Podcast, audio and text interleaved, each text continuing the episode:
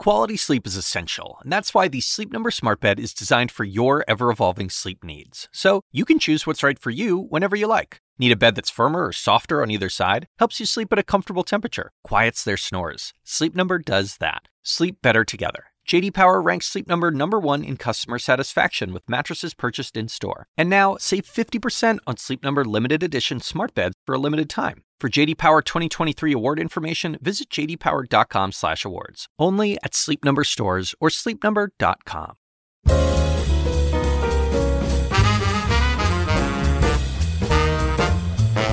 And now, from the University of Chicago Institute of Politics and CNN, The Axe Files, with your host, David Axelrod. Stephanie Schriock's political sensibilities were forged in the labor struggles of her home city of Butte, Montana in the 1980s. And from there, she became one of the great organizers in Democratic politics. Her experience included uh, managing uh, several successful campaigns for the United States Senate as a pioneering finance director for the Watershed Howard Dean campaign in 2004. And now she's president of Emily's List, an organization that was formed three decades ago to encourage women to run for office.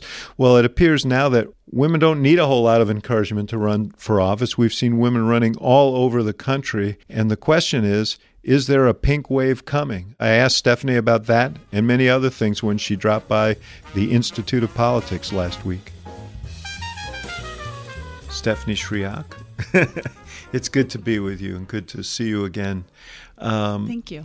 You uh, you don't come from a particularly political family. No, I don't. Tell me tell me about your folks. It's great. Well, you know, I grew up in Butte, Montana.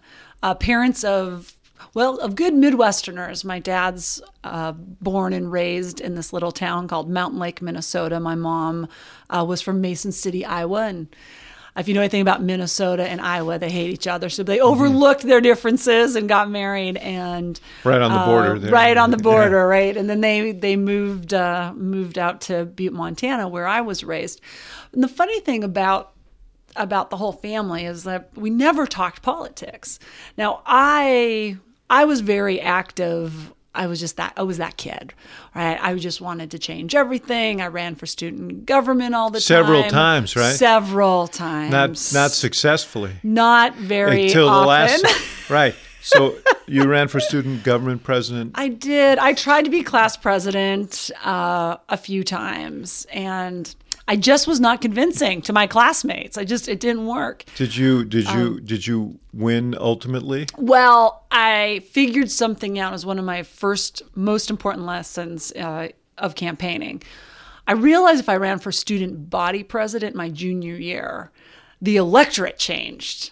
Ah. And it wasn't just my class, but the freshmen and sophomores were going to vote too. And so then I focused my entire campaign to the freshman and sophomore class. Mm-hmm. And in fact, expanding the electorate. I, huh? It really, that expanding the electorate deal is important. Yeah. and I learned my lesson. The other lesson I learned is I got the endorsement of one of the younger sisters of one of my opponents. Oh. Oh yeah. No, and that was, was a telling. It was, you if know, nothing else, it was a psychologically a, bruising thing right, to you do. know, there's one thing being a sister, but then I learned about the sisterhood, and that was it. And I, I did I did become the Butte High School student body president um, my senior year. Uh-huh. Uh, yeah, so that's I love that stuff. Like I, I always wanted to do that.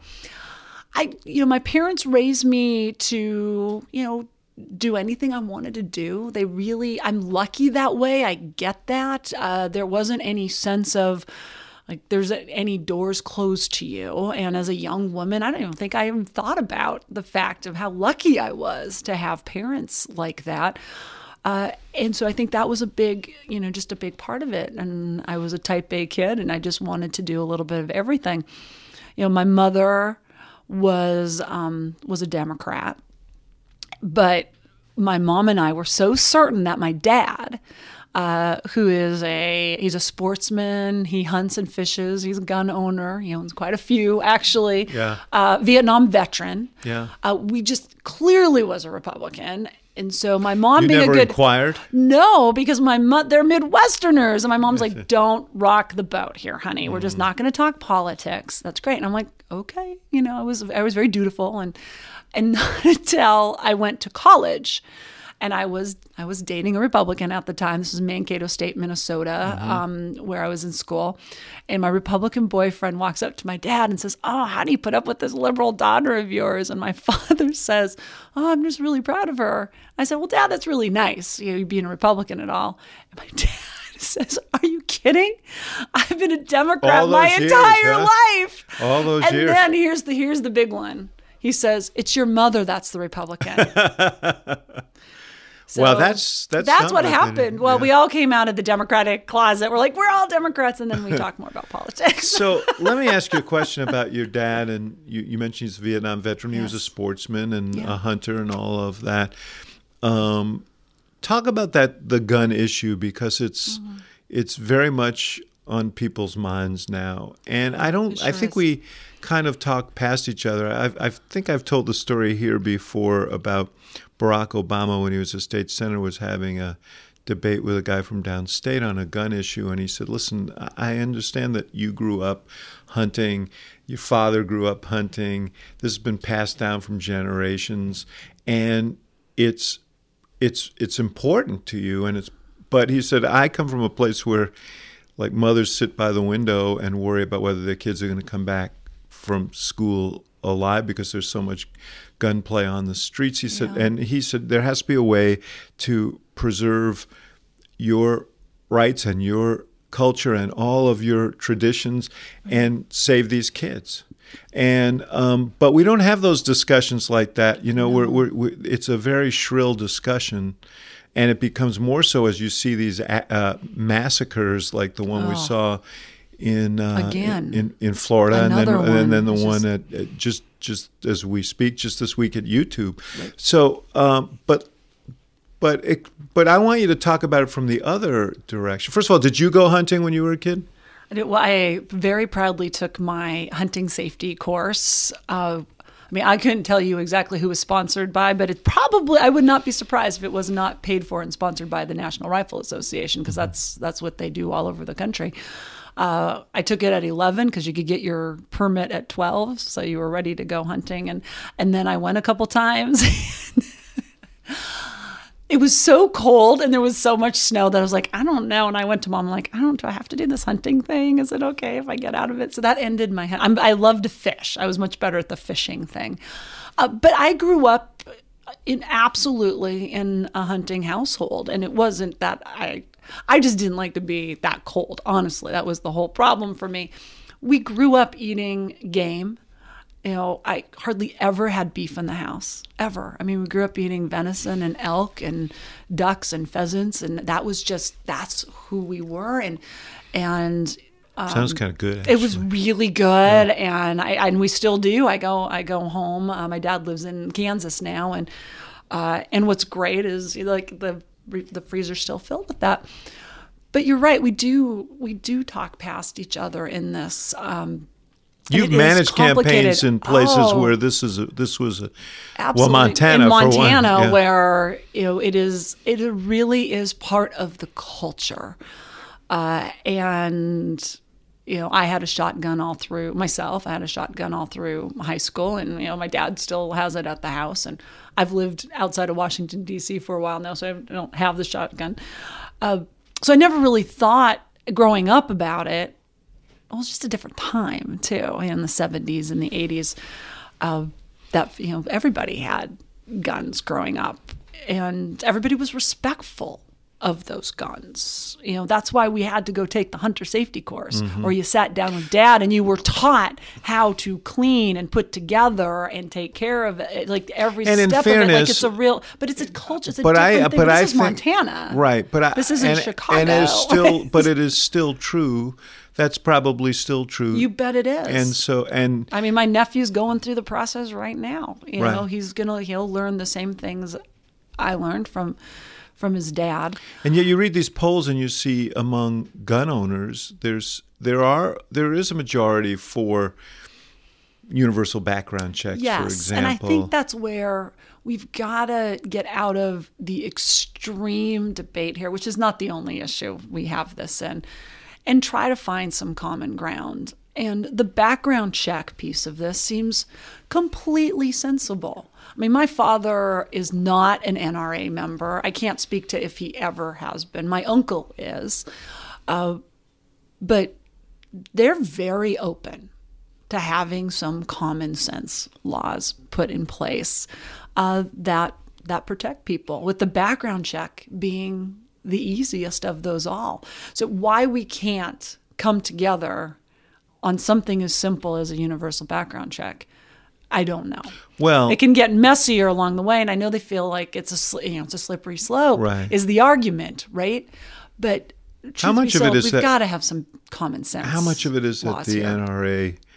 I mean, I, you know, um, growing up, I, I, you know, you, you'd think of it as the voice for hunters and sportsmen, uh, but Absolutely. it's uh, but but it's also a big time lobbying group for the gun industry, which doesn't want any restrictions uh, that would impinge on their bottom line, and it's become sort of a uh, a rallying place for these um, folks who, who believe that we should be armed to, against the hegemony of a of an overweening government, which is kind of crazy because there's no weapon you're going to buy, even an AK-47 or an, an AR-15 or whatever, that is going to uh, stop a stop tank. a tank or a plane.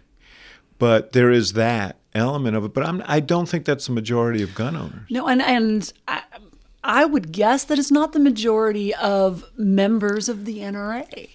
I mean, you talked about it, it is the voice, the National Rifle Association for so long is the voice of, you know, hunting and fishing and all the, you know, sort of that and really sportsmen, the hunting side, not so much the fishing, not the angler side of it, but the hunting side of it.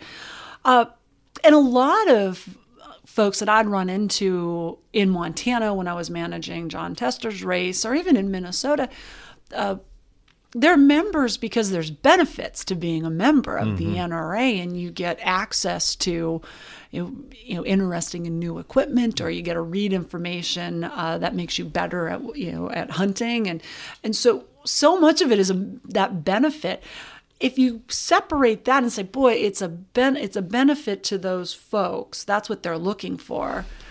To me, like that's an that's a good association. The lobbying power, though, and the un, unwillingness to have any conversation, that's unacceptable, and that that is really where.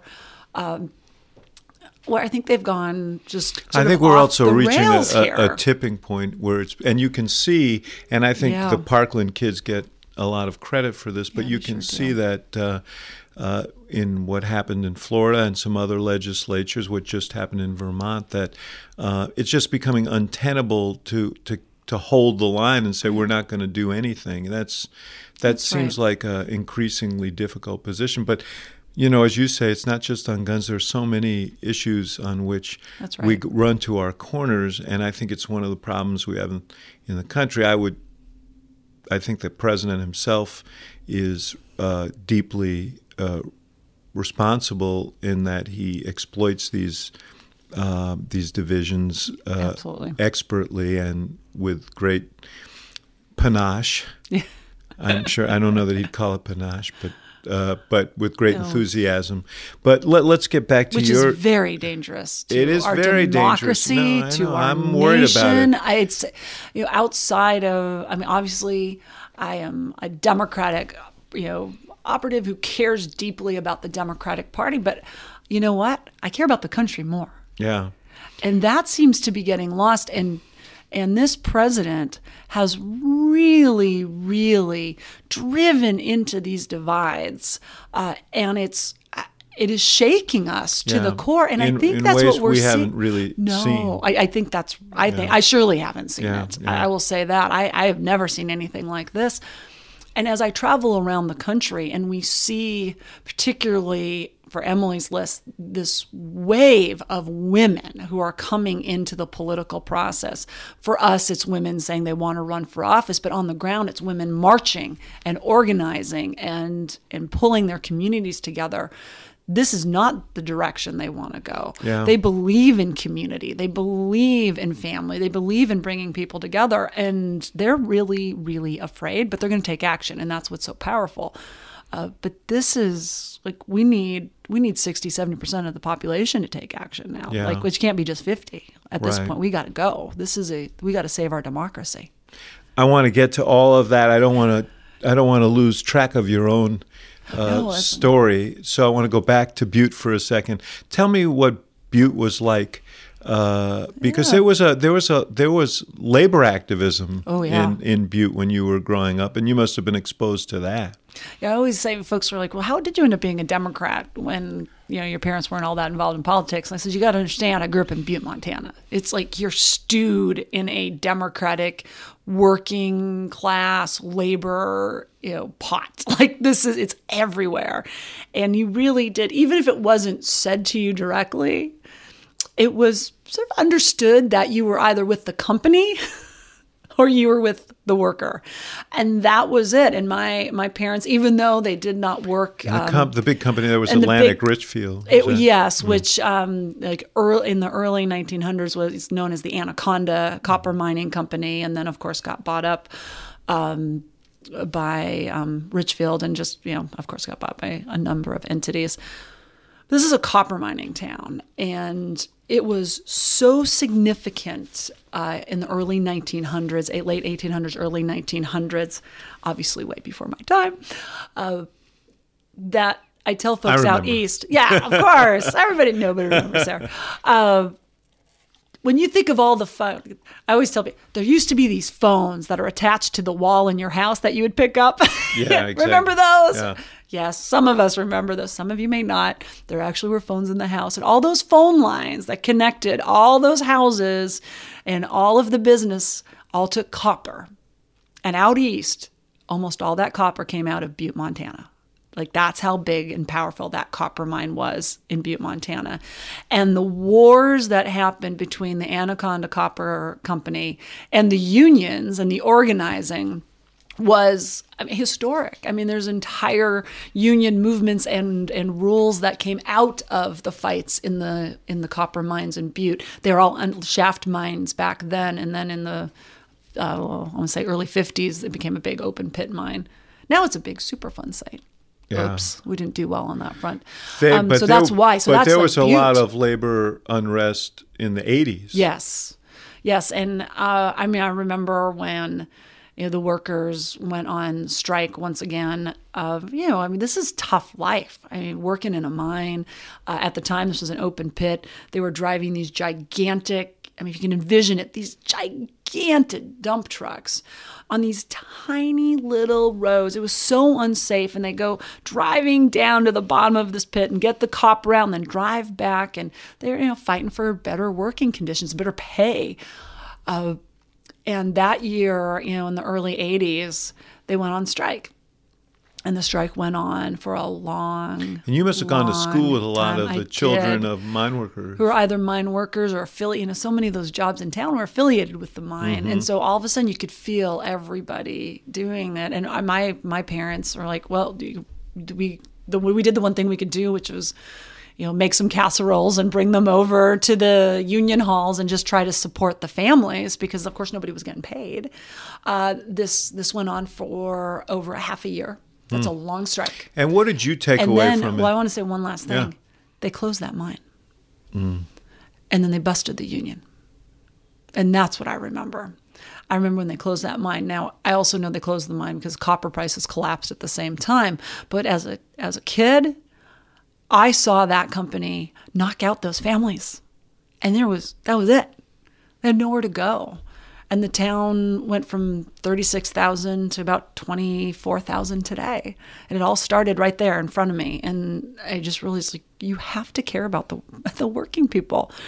They have to have jobs, and if you can just knock it out that fast, that is Yeah. how powerful you know those companies can be, then we've got to do something about it. So that's yeah. where I and come add from. to it, you know what technology, globalization is doing. Absolutely. there are there's a lot of change going on, and there's yes. an opportunity for people who are well positioned. And if you're not well positioned, it's completely yeah. disruptive. You made a decision pretty quickly that you were going to pursue politics. I mean, that was a conscious career choice of yours. It was. It was. And I always. I always believed in, and still do today, uh, believe in the power of good people getting elected and doing good things. And if you get the right people elected, you can make some real change. Yeah. You know, all of the com- uh, well, all the comp- right, that. and yes, you do, yeah. and you have. I'm looking I mean, at what I'm you've done. in the Institute and, of Politics here. that right. the, whole thing is premised on the notion that that's you right. can, in a democracy, well, that that there's real power right. in that. And look at and and look at what happens when you do have good people in there. You know, it's. You know, it gets lost because the coverage is so often the the mess of the big thing that they're trying to get done that everybody forgets to look at all of this. There's a thousand small things that get done every day. Yeah. Everywhere, um, including in Congress, and Yeah. people forget that, and we have to remind them. As I, you know, I've you know recruited a lot of candidates over the years, and now, of course, a lot of women candidates. You know, sometimes the question is like, "What? I- I'm not going to get anything done. I'm just going to sit there and get beat up." And I said, "You know, it's just not true. And I, I tell the story, if I may, about uh, working as Senator Jon Tester's chief of staff. Yes. Which was such an honor. And Senator from Montana. from Montana, I was his campaign manager. I finally, after all my years of politics, I finally actually got to do a race in Montana uh, in 2006. He won, and I became his chief of staff. And I'll never forget, he was doing I mean, he's a huge champion of veterans. Uh, Montana is the, uh, was, and I believe still is, the second highest uh, per capita number of veterans in the country. So it's a big, important deal. And he was doing a series of town halls, and he ran into a veteran who said, "You're not going to believe this, but I can't afford to get to the VA hospital. At the time, there's only one in Montana, and Montana is a big state. Yes. Because I can't afford the gas, and there, it, I only get 11 cents a mile reimbursement." And the senator called and he said, "Do you think this is true?" I'm like, "Oh, that can't be true. Eleven cents a mile? Like that doesn't get you anywhere." You know, and at the time, I think the the federal level was what forty six cents probably, and I mean, even for those, and this is low too. Meaning but even for, for federal workers. for federal workers, right, place, yeah. right. Thank mm-hmm. you. Uh, and you know, these are folks that had you know had to get there. We're like, well, we got to change that. Now, this is not some big national bill that's going to be covered Yeah. on CNN, Right. right. But he sat down, he rolled up his sleeve, he talked to a number of other colleagues. He's like, "How do I get this done?" And they're like, "Well, let's let's see if we can push it through." And it it took a little bit of time, but not only did he get it to 23 cents, but I think he ultimately got it to the level of what a federal employee would get, which is what our veterans deserve. Right. But he did that and he made that change for every veteran Yeah. in the country. Right. Like those are the things that we don't talk about. And they happen all the time. All and there the are also the, the there's the ability to do things for people individually. Yes. You know, who just have problems and they need someone to help them solve them. I, no, I look. I'm not a. I'm not cynical about Yeah. the value of serving in public office. I'm, but I just know that it's a hard sell uh, to some these days. Now, we're going to get to the fact that there are a whole lot of people who are raising their hand right now and saying they want to. But you, uh, uh, you bounced around. You did a number of campaigns at a very young age. Uh, some as a finance director, some as a manager. Yeah. Uh, what? What? Tell me just what were the ones that stand out in your mind that were formative for you? uh, I always feel like my journey, every step of the way, you probably feel like this too, led me to the next thing, or like Mm-hmm. that's just all tied together. And I, I tell particularly uh, up and coming, you know, young folks who want to do this. I'm like, just keep going. You know, the one thing I tell everybody is just say yes when the opportunity comes up. If you can, say yes. Don't give it a second thought. Just go. Pack up your car and go, or or move, or do whatever. But I would say. Uh, you know, I the my first paying job, big deal in, in campaigns. I got paid. Yeah. Uh, was working for Mary Rieder in Minnesota. She was running for Congress in 1996. Gil Gutknecht. Uh, it was against Gil Gutknecht, and uh, I actually had convinced her that I should be her scheduler because I thought, oh, I'll learn everything about the campaign that way because everything has to go through a scheduler. Little did I know then that that is one of the hardest jobs. Yeah, that's a I, tough I know. job, man. I didn't know that then. I know this now. The big My word poor- you have to learn is no. Right, right. Um, I did not know what I was getting myself into. And I ended up not doing it that long because I showed up on the campaign. They had just fired their finance director. And and for every student who's done an internship, hear this one. I had done an internship at a at a place in Washington D.C. that doesn't even exist anymore in their development department, and they're doing fundraising, sort of. I mean, I didn't really do that much fundraising at the time. Uh, but that internship on my resume was enough for that candidate to say, "Would you like to be my finance director?" And I I don't know what in the world I was thinking, but I learned that lesson, which is just say yes. Oh yeah, absolutely. And I said yes, and um, and that was the beginning of my fundraising career. I learned a ton, and uh, out of all ironies, Emily's List in 1996 sent out a finance advisor to Mary Rieder to teach this punk kid Stephanie how to learn fundraising and how you build finance plans and how do you do call time and and sure enough, uh, we got Emily's List endorsement, and that was the beginning of everything. And then, and then, um, you know, she did not win, but I stuck with fundraising for a long time until I went to management. I want to jump ahead in your in your uh, in your life journey uh, to 2004 and Howard Dean.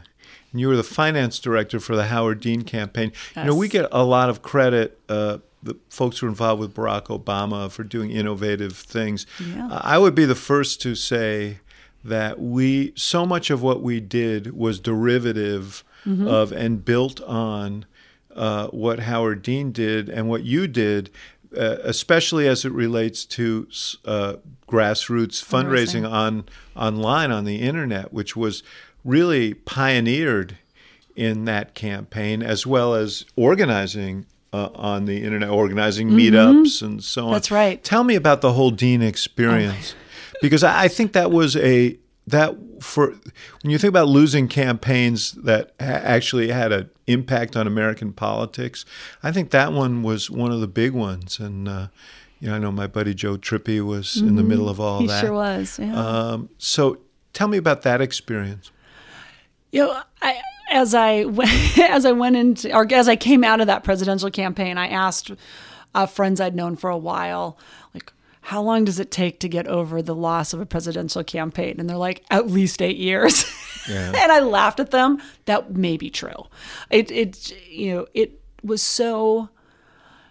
It was the campaign itself was the most amazing, crazy, thrilling, exciting, exhausting, painful, just you just everything hurt at the end of that campaign. I've never felt as physically or emotionally exhausted than I did at the end of that campaign uh, because it was so high, so fast. I mean, folks um, who may not remember, so I came on, so I came on that campaign in December of 2002. I was like one of the first 10 employees. when was that? Um, which When is was that crazy DNC early. meeting where he gave his? Uh, I, I'm. Uh, I, I want to represent. I'm here to represent the Democratic wing of the, the Democratic, Democratic Party. Party. Yes, uh, it was either it was like late January, early February. It was like Of- right of 2003, So right after you came. right after I came. Yeah, Yeah.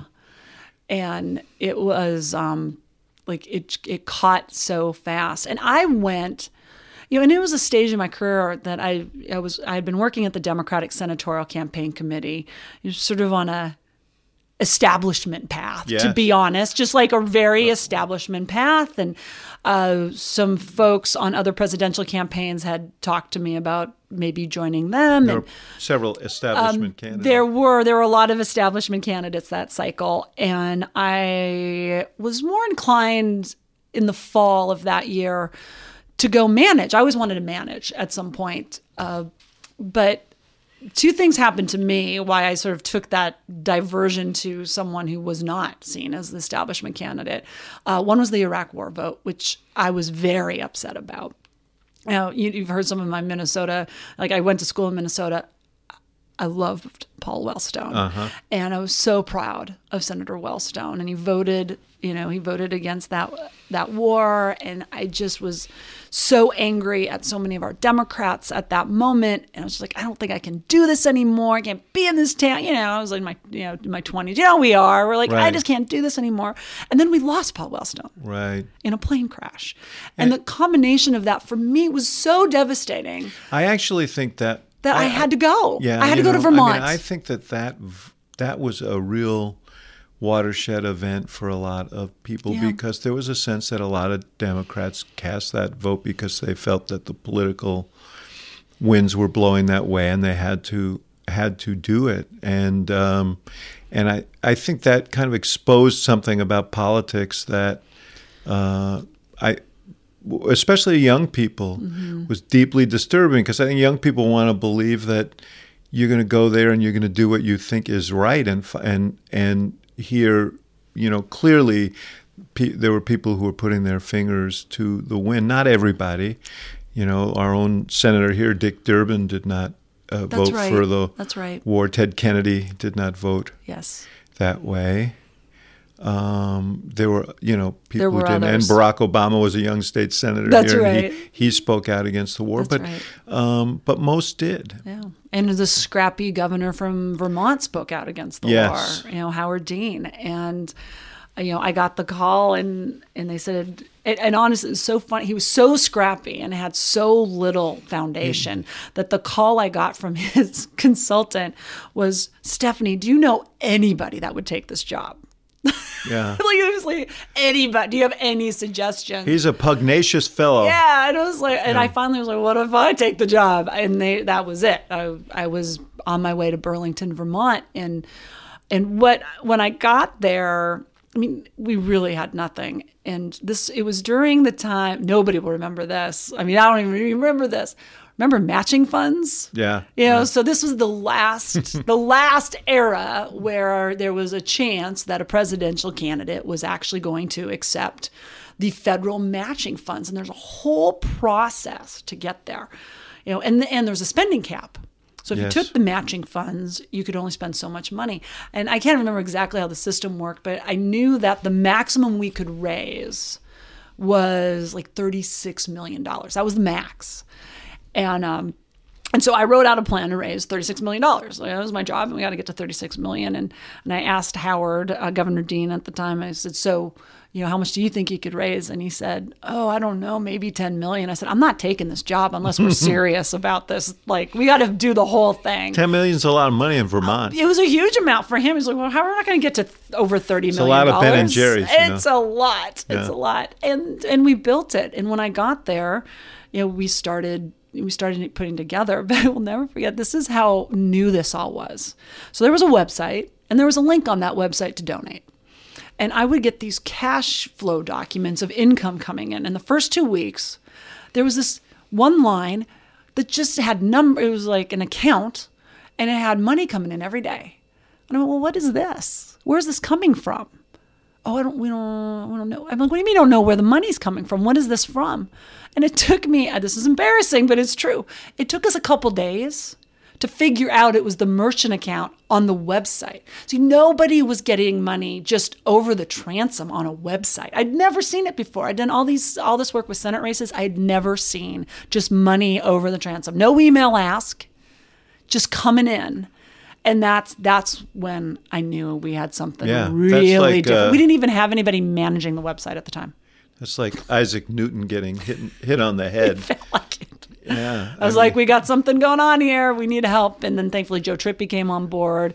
I hired the, And Joe was very fluent in Joe very, in, in sort goodness. of the internet. He was sort of a visionary on that. Yeah, and he was and he was great and uh, very very helpful. And I I had always been very interested on the online fundraising and I watched MoveOn because Move On, uh, you know, came up in well came up during the impeachment hearings of Bill Clinton. That's they that's what Move On started. It was Move On from the impeachment yeah. hearings.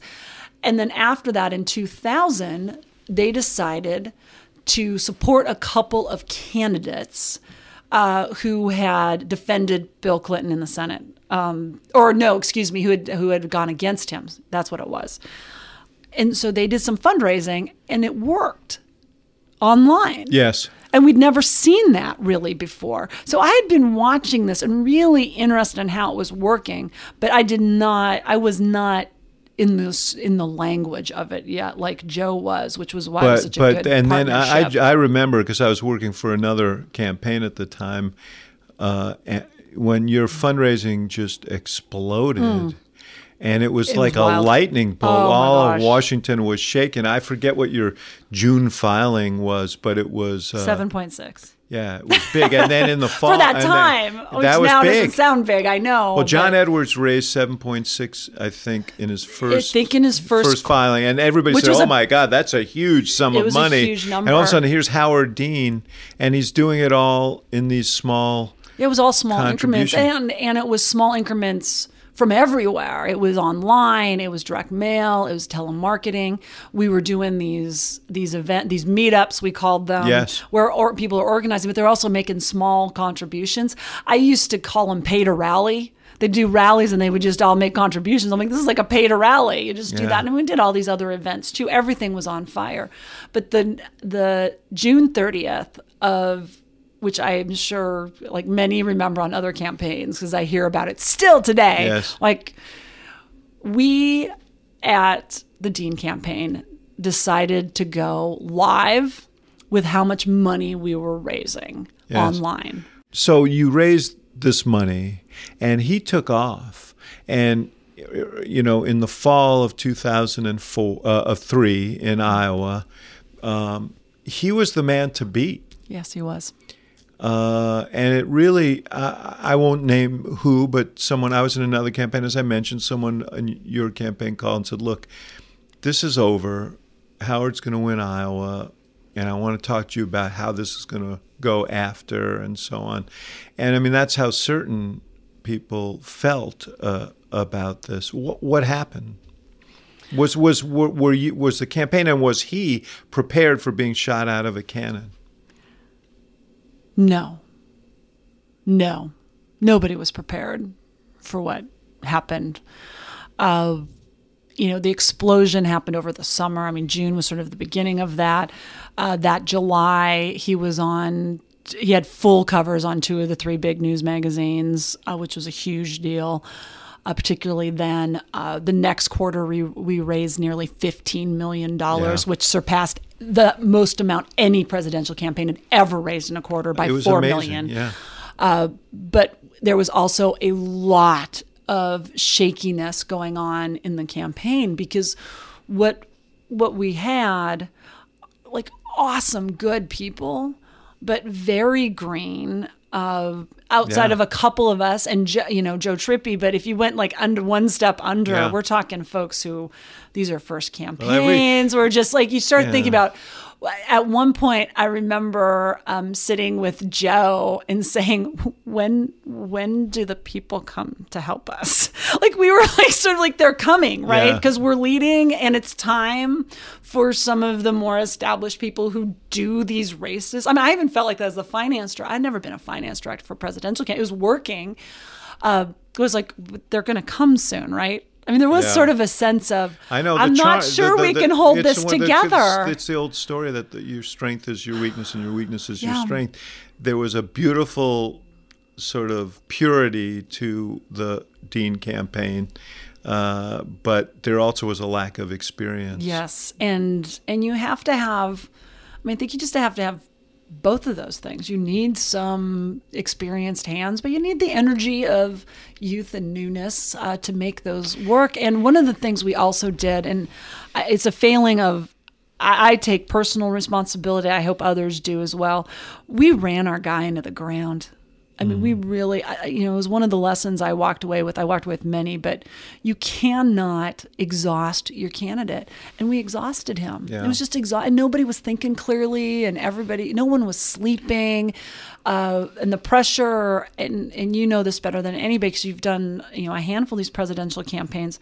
The pressure of a presidential campaign itself the recognition that once you're the front runner, you hadn't even really thought about being yeah. president, and all of a sudden it, it's not it's not Every, a house race, right? Every, everything you real. say, it's like nothing else. It's like nothing no, this else. Is, this the weight of the world is lesson. on you know, your got, shoulders. I've, we've got you know probably about six million Democrats planning to run for president now, and no one really uh, knows, or very few. Some of them have run before, what this is like, but the better you do, the harder it gets. It's like uh, pole vaulting. You know, you clear the yeah. bar and the bar gets raised. And that's right. Um, and you know, no, I think there was a clear sense that. Um, and, and, by the way, it's worse today than ever because of social media Correct. and uh, cable and uh, at the ferocity that cable runs today and um, you know the pace and uh, you know so you're con- you are constantly under a microscope and everything you say can be consequential. And it's a it's a but of course that's true of the presidency um, as well. I, yes, I want to I mean you know Trippi always said uh, the thing about the presidential primaries and the presidential election is that if you survive it, you get to be president. Yes. And it, and most don't survive the pro- the process itself makes the president. I believe that's true. and strongly. I think that's tr- that's absolutely true. And I that it's so because nobody knows. Nobody who's going to run. Now, we you know, this, we've had a perverse sort of test of this because you got a guy who is seems impervious to any uh, concerns about the impacts of what he says, and therefore he was willing to say anything that he thought might be marketable, and um, that has its own issues. So he's in a special category. Yeah, he is. Uh, but uh, let, let me let me ask you about you. You managed the Tester race, as you said, which was a great win for for uh, the Democratic Party. And Jon Tester is a is a wonderful guy, sure just a, as decent a person as you'll find in in that mm-hmm. in that Congress. Um, um, farmer, Still missing, farming. missing three Still, fingers. Yes, he is. From, uh, flat from, top, from, got the flat top. Got the flat top, but just just the best, yeah, the best guy. Absolutely. Um, in 2008, they sent you in to uh, save Al Franken, who was had a very tough race. Yeah, he did. Uh, then, um, I, you know, I think he he wrote about this. Uh, partly blames us for it because uh, w- uh, we didn't exactly ride to his rescue yeah. in that campaign, uh, which was a mistake. Uh, say would have saved everybody a lot of time and it money. It would have saved about. Al Franken didn't get seated yeah, it would have, for yeah. six months. Right, and, and, you know, folks ask me, you know, because the the point of that is we were, we all believe that if the Obama for America plane had landed at the last weekend in Minnesota, uh, that we would have just gotten the few extra votes we needed. Um, and that didn't happen. It landed in Iowa instead. And uh, you, you got to make your decisions. Uh, but I do remind people what that cost. You know, yeah. one, you know, simply, you know, it cost $12 million of Democratic money to get through the recount and the trial and everything. He didn't get seated. But what it really cost was a huge cut in the stimulus package. Yes. Yeah. Because you needed another vote. Right. And you got you had to get Olympia Snowe. Right. And to get Olympia Snowe, there, if I remember correctly, there was a hundreds of millions of dollars cut out of that yeah. stimulus I mean, package. I can't remember whether it was Snowe or Collins. I can't either, that. and I apologize. I don't but, remember. But, but uh, you know, there was Senator Nelson, who was a Democrat, also was uh, on the same uh, program. But there's no doubt that that was a consequential. Yeah uh, thing, not having uh, not having uh, Franken in the Senate at that time. So I can't bring him up yeah. without talking not just about the way he got to the Senate, but yeah. the way he left the Senate. And I've said, you know, candidly uh, that. Um, uh, you shouldn't say that about yourself. That's never good when you say I said candidly. Well, what about the rest of the time? Are you right. are you not candid? but I've said I uh, yeah I really I regret what happened to him because um, what he was asking for was a hearing. He never got the hearing. I felt like uh, he was collateral damage uh, f- uh, in in pursuit of the Alabama Senate seat because he was an inconvenient problem for Democrats as they were heading into this race against Roy Moore, um, and uh, I think it was unfair. I think it was unfair, but uh, I I want to ask you because of the position you hold, and you know you're you're right there, and yeah. the Me Too movement is driving a lot of our politics right now right. and, and, and driving a lot of candidacies and a lot of energy, and I think in a positive way. That's right. But in this case, it, it feels like it was uh, politics run amok a little bit. You know, it was it was such a painful time for everybody involved, and I think that's that's important to note here. It ended up being a perfect storm that we we just nobody could pull him out of and that is incredibly frustrating. Uh, what I, what I will say I, he was never going to do anything that wasn't going to help the people of Minnesota and it, when it became clearer and clearer um, particularly when the senator started calling for his resignation that he was he was going to have a hard time doing his work. And he loves loves Minnesota and and would not did not want to do anything to to hurt or damage uh, the people there. But I the the moment itself it's so important that we that women feel like they can can tell their story and we need to listen. And that's what me too is about right? We and and thank goodness because it's been you know thousands of years where women haven't been yes, listened to at all right? absolutely. Um, and and they do need to be listened to and they needed to be taken seriously. And that's that's really important.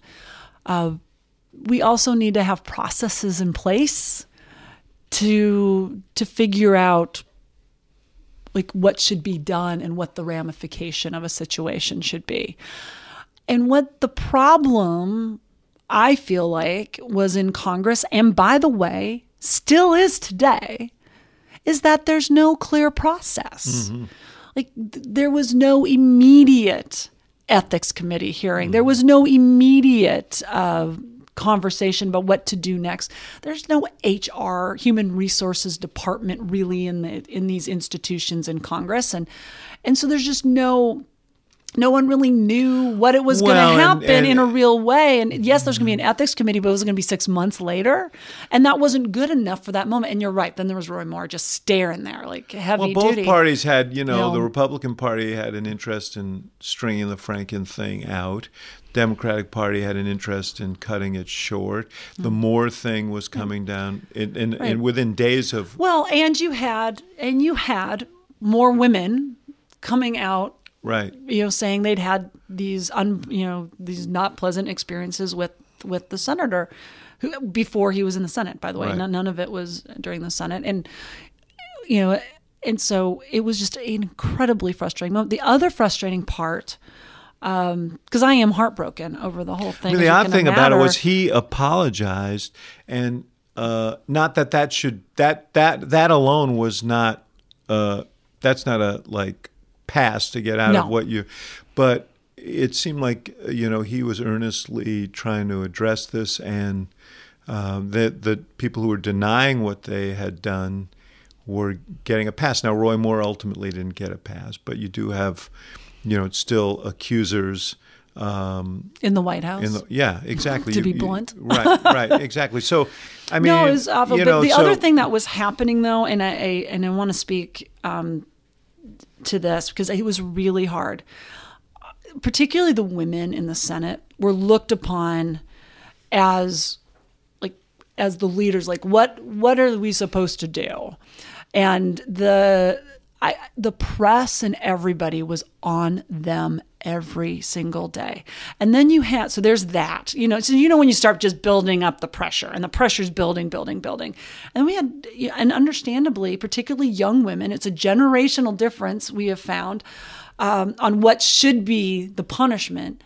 But younger women are like done they're done. They can't even believe we're dealing yeah. with this stuff anymore. Yes, yeah. And so you'd walk into your office and look at your fabulous young staff who's working so hard for you, and they're yeah. all looking back at you going, Why is this guy still here? Right, right And right. that was real. And that happens all the time. So this is such a complicated moment, and it's so important for us as we move forward like we've got to get clear processes in place for you know whether it's if we can't get them in place in Congress, what is the the waitress at the diner going to do? Like mm-hmm. we have got such gigantic problems across this country with sexual harassment uh, in the workplace, and like to, we got to start dealing it with it right in Congress first and then start putting in there are things we can do in this country to help women and, and have these conversations. So we've got to start doing it. And i really hope to see that congress and i don't even know why this would be a partisan thing. I don't understand why all of the leaders don't get together and go you know what? There seems to be there seems to be incidences on both sides. We just got to fix this. Why, why can't we do that? I have to ask you about Hillary Clinton. We we met uh, at one point and talked about her. And I know that you were someone who people thought of as a potential manager of that campaign, and I know you were invested in it. Yeah. Uh, what happened in that campaign? I mean, I know what happened. I know, but uh, you know, it's not good enough to me to say it, Russians, Comey, and all of that, all mm-hmm. of which were but as a campaign professional, what was your analysis of what happened? Well, I think you've got to start with what we were going into uh, early. Forget, forget about Donald Trump. When that campaign started, it was clear to us at Emily's List that we had an uphill battle because it was a change environment. We just had eight years of right. a Democratic incumbent. Not easy to like, elect a party. it is really term. hard to elect a party for a third term. It can be done, um, but that is that. So first off, we knew we were going into that environment.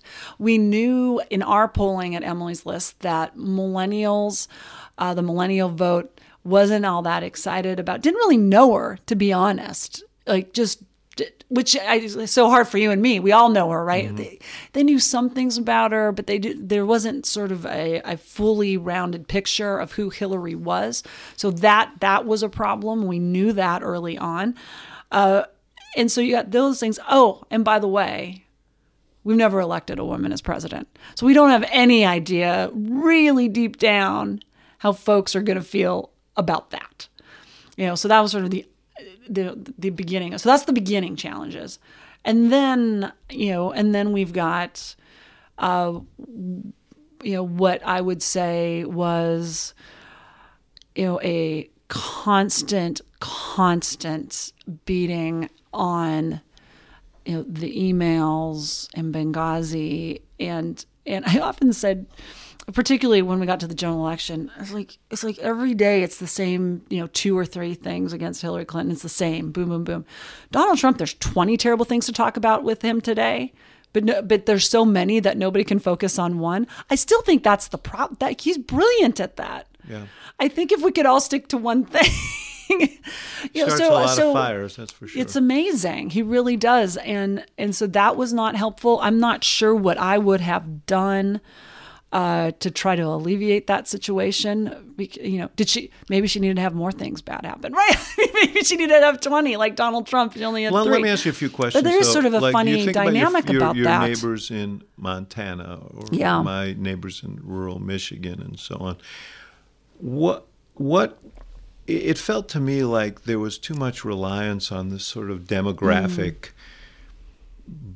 you know, uh, uh, theory that you know, if we got that that women, that young people, oh, that yeah. that minorities, I, and that, and and so there were there was an emphasis on these issues to try and galvanize the base, right? And the and it made it easy for Trump to say, you know, they don't care about you, you they disdain you, the deplorables, and so on.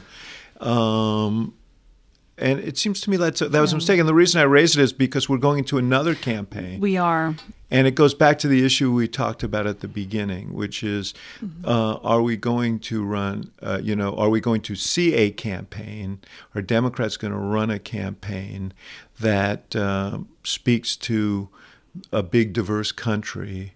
Or are, are, are, are, are they going to play a sort of demographic roulette again? Uh, we have, in my opinion, to win a presidential campaign, you need to find a way to bring the country together with and and with some excitement or joy or hope which you did so well with President Obama. Uh, folks are looking to be together I've always believed. I think Americans want to be together. And so finding ways to bring us all together is the most important thing. And so I do worry about playing, as you called it, the geographic. We can't be like this niche group and then this group and this group and this group. Like there is more that unites us. And we make a mistake by not using uh, a vision that unites us together as Americans. There's a set of values, and I think they are Democratic Party values that that extend into independents and and a lot of Republicans. Maybe not all, maybe not like the core base of Trump, but a lot that's like every single American deserves an opportunity to earn a good living, mm-hmm. to have a good Seems living. like a unifying thing. It does seem like a unifying, and it's and then to have and to believe it, and that, I think that's really well. Important. I think I think and it's also important you know, to recognize that you need some solid, big, solid ideas about what that means in a time when we have this dramatic yes. change in our economy yes. and so on. So 2018, yeah, uh, we've seen this absolute, you know, avalanche of women, uh, uh, you know, uh, uh avalanche is probably the wrong because they're moving forward, but just a, a stampede. Think, the, yes, I'm if you think of an stampede. avalanche as I like avalanche, not because sometimes it sounds dangerous, and it is. Avalanches are dangerous, but what's so powerful about an avalanche is it gets bigger as it goes down. That is what's happening. It is getting bigger as we keep moving away. Like this, like it's it's just growing and growing every day.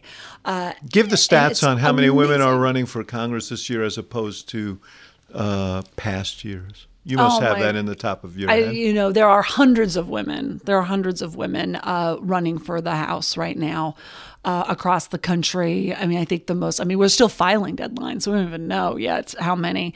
Uh, Emily's list is actively involved uh, in races of over 70 now. So and these the, are know, like key races that are going to swing over. I said to Leader Pelosi, I would like Emily's list to help deliver the majority by delivering the majority.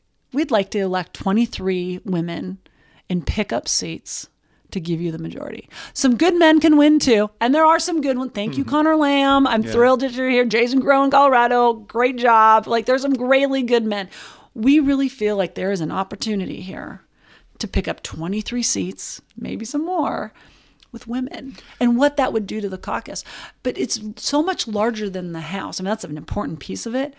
I mean, we have a historic number of women running for governor now across the country. And legislative and seats. the legislative mm. seats. Saw and underneath Virginia. it, huge historic numbers. And we're seeing that as filing deadlines close over and over and over again. We're on the ground doing some of the recruitment. Sort of, it's almost like trying to get folks in the right places at the right time. Well, this it's is almost, an issue because it's like I don't even know. I don't we're want, like trying to put boundaries on it. We're just like everybody needs to go. And yeah, we've got more primaries than we've ever had. I'm fine with that. I think it's great. I don't want to close on a negative note, but you know every every great thing has its its its potential challenges too. I, I remember when emily's list was started by ellen malcolm and the goal was to try and get women to run for office. Now you have this stampede or avalanche or whatever you want to call it of women running for office.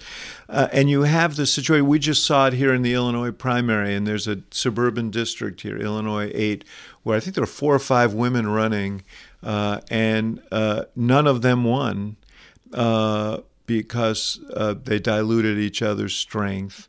Um, and you've got, you know, you have other districts. I think the 10th uh, district in Virginia, which is a very competitive district, has a lot of a number of women running. Um, I want to be parochial because men run against each other all the time. Oh, for hundreds of years. But, uh, but literally but for hundreds but, of years. But, but Emily's list, one of the strengths of it has been that is to sort of channel resources mm-hmm. behind f- female candidates. This is a whole new thing. It is. And are you concerned about more situations like the one we saw in Illinois and also in California where they have this jungle ballot uh, where mm. so many Democrats run in a district that uh, you're going to see Republicans slide into the general election who otherwise wouldn't have gotten into the general? Uh, the California thing's a little bit different. I can address that too. But uh, this, uh, this is what I would say. I mean, I think this is all in all a good thing. Uh, we have been waiting and waiting for this many women to say, yes, I want to run. Uh, and we're winning a lot of races. I mean, you look at those Virginia delegate races, Democrats picked up 15 seats. 11 of yeah. them were Emily's List women who won those seats. Uh, you know, I, I, one of the uh, news outlets a couple weeks ago said, with more women running, there'll be more women losing. I'm like, really? Yeah, that is true. Just like there's so many men who lose when they run as well, but there'll also be a lot more winning. Mm-hmm. And that's how it should be. There's no reason why there isn't isn't a woman in every race in the country period right? I mean there are, there are for the most part men in every race so there should be women. Our challenge is to you know marshal our resources to get the most advantage out of of the numbers. Like we want to see a historic number of women in the US House. We want to see them in the legislatures. How do we best do that? In some cases, we make hard decisions to go in with one woman over another woman. We're very careful when we do it. We look at viability, we look at personal story, we look at strength. I think you did that in that Illinois race, didn't you? We did. Yes. We did. Um, uh, well, in, thir- in um, yeah, in Kelly Mazeski's race. Right. Uh, and and try to get her there, and she was a close second, and we, it just didn't quite work. Uh, on the other hand, Lauren Underwood in Illinois 14 uh, actually had the opposite situation. She was one woman, there were five men, right. she won, and she won by a lot, right. a lot. Uh, so we're seeing a little bit of a mix on these. That's okay. Uh, we've got more opportunity to win, and that's that's going to work. And uh, I'm really excited about this moment because this isn't just about 18. Yeah. This is going to be the next decades of leadership. Well, maybe country. it's about our country maturing. I hope so. Uh, to the point where men and women are fighting it out on on an equal plane. It's way beyond time for that. It is. Stephanie Schriock, it's great to have you here. Great. Thank you so much. Thank you. Thank you for listening to The Axe Files, part of the CNN Podcast Network. For more episodes of The Axe Files, visit cnn.com slash podcast and subscribe on iTunes, Stitcher, or your favorite app. And for more programming from the University of Chicago Institute of Politics, visit politics.uchicago.edu.